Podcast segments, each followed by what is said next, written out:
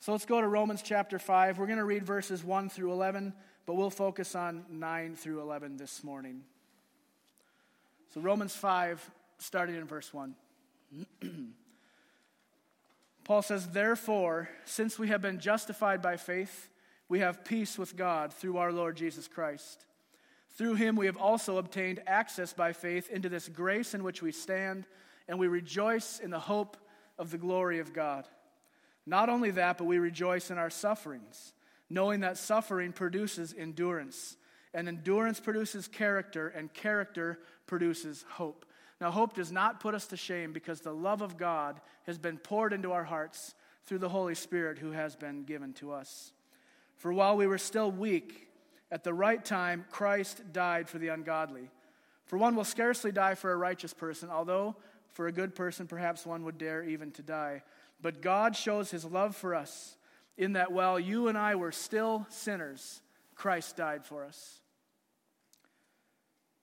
Therefore, since we have now been justified by his blood, much more shall we be saved by him from the wrath of God. For if, while we were enemies, we were reconciled to God by the death of his Son, much more, now that we are reconciled, shall we be saved by his life. And more than that, we rejoice in God through our Lord Jesus Christ through whom we have now received reconciliation.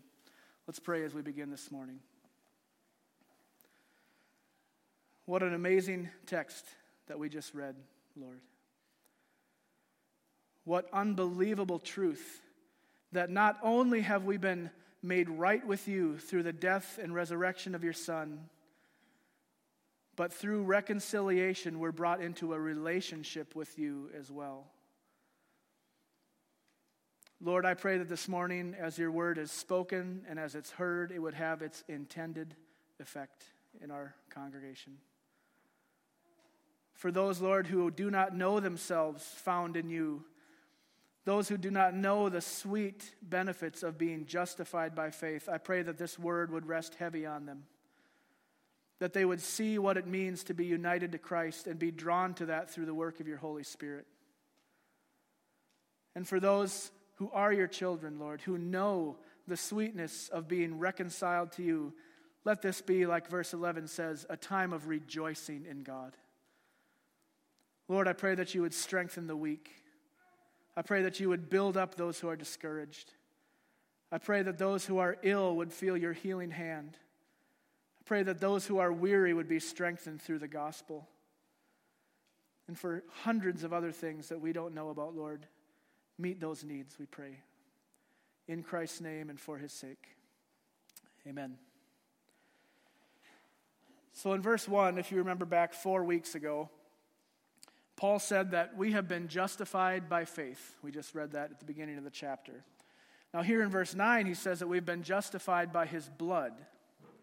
And rather than thinking that Paul forgot what he said 10 verses earlier and is just kind of making things up again, I think it's good for us to take a look at the rest of at least the chapters surrounding chapter 5 to see that Paul speaks about the means of our justification in several different ways.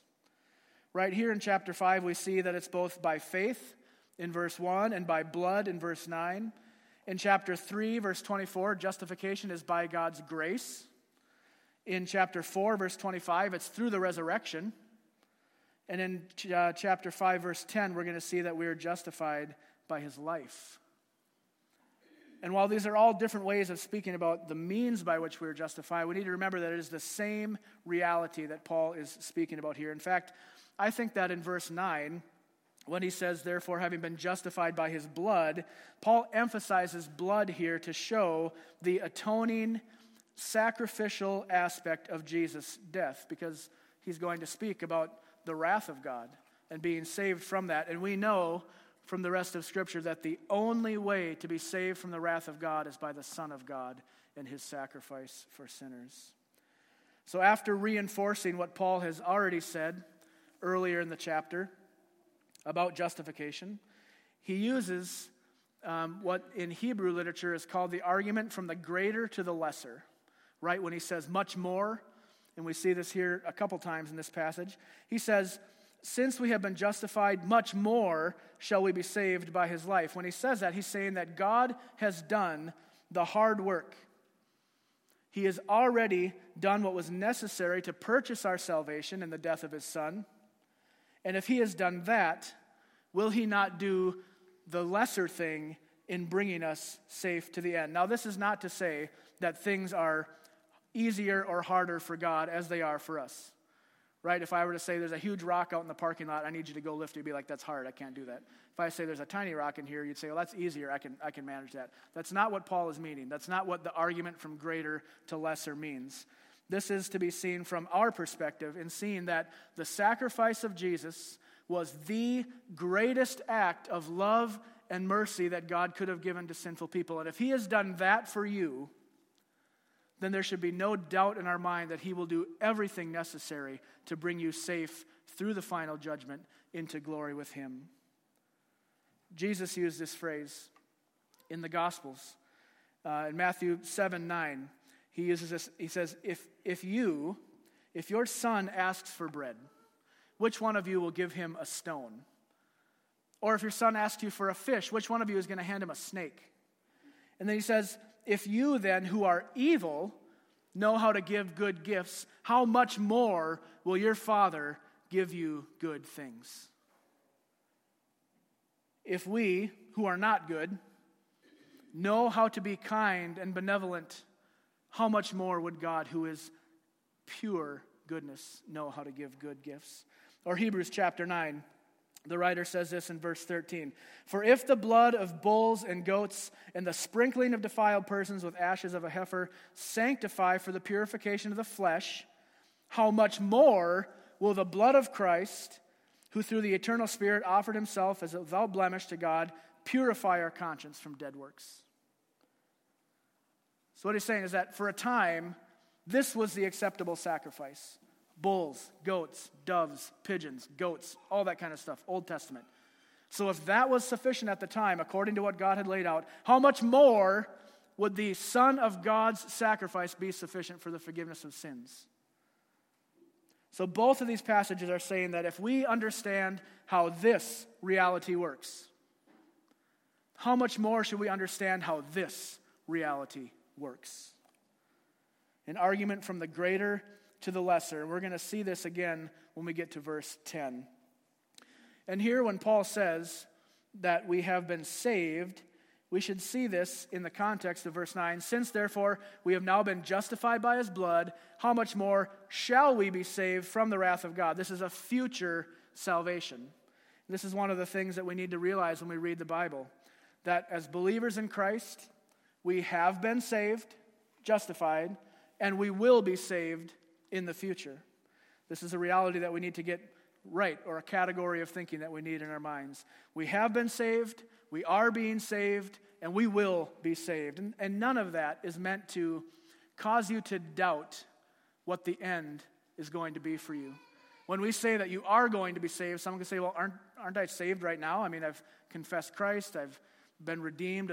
Yes, and amen to that. You are saved, and you will be saved. And what Paul means by saved is that when the wrath of God is poured out in final judgment on the world, and you stand before God, the thing that will shield you from God's wrath is not what you have done, but it's the work of Christ and the righteousness that was given to you when you were converted. And so when Paul says, shall be saved, he's talking future tense. Paul continues then on with his theme and his argument now in verse 10. But we get something a little bit different. So previously, the death of Jesus resulted in justification, and we saw the benefits of that as we worked through verses 1 through 9. The legal verdict of being pronounced that we are no longer condemned under our sin, but have received the righteousness of Jesus that will allow us to not only live in this life, but pass through judgment at the end. That's justification. But now we see that the death of Jesus also results in reconciliation which is a big word for saying made right or brought into relationship with. The language moves from legal language to personal language.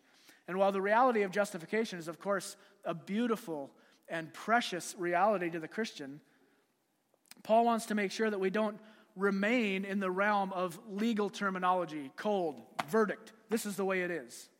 Now, we're thankful that's the way it is, but there's more than that. Not only being cleared of your sin, forgiven, condemnation removed, more than that, we can have relationship with God through Jesus Christ.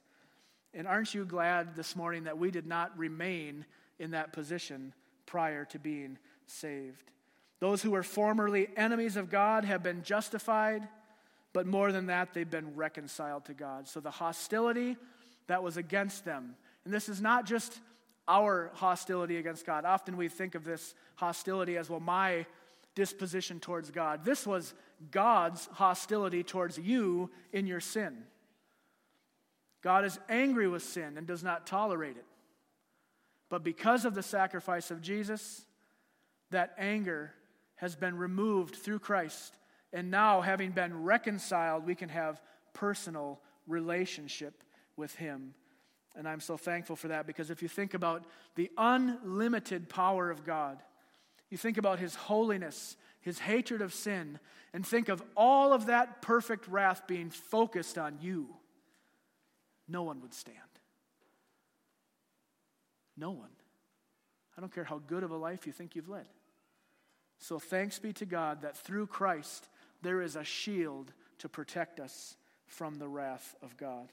God sent his Son to pay the penalty so not only can we have our sin forgiven, but now, right now, this morning, you can experience the reconciliation of the relationship that was broken.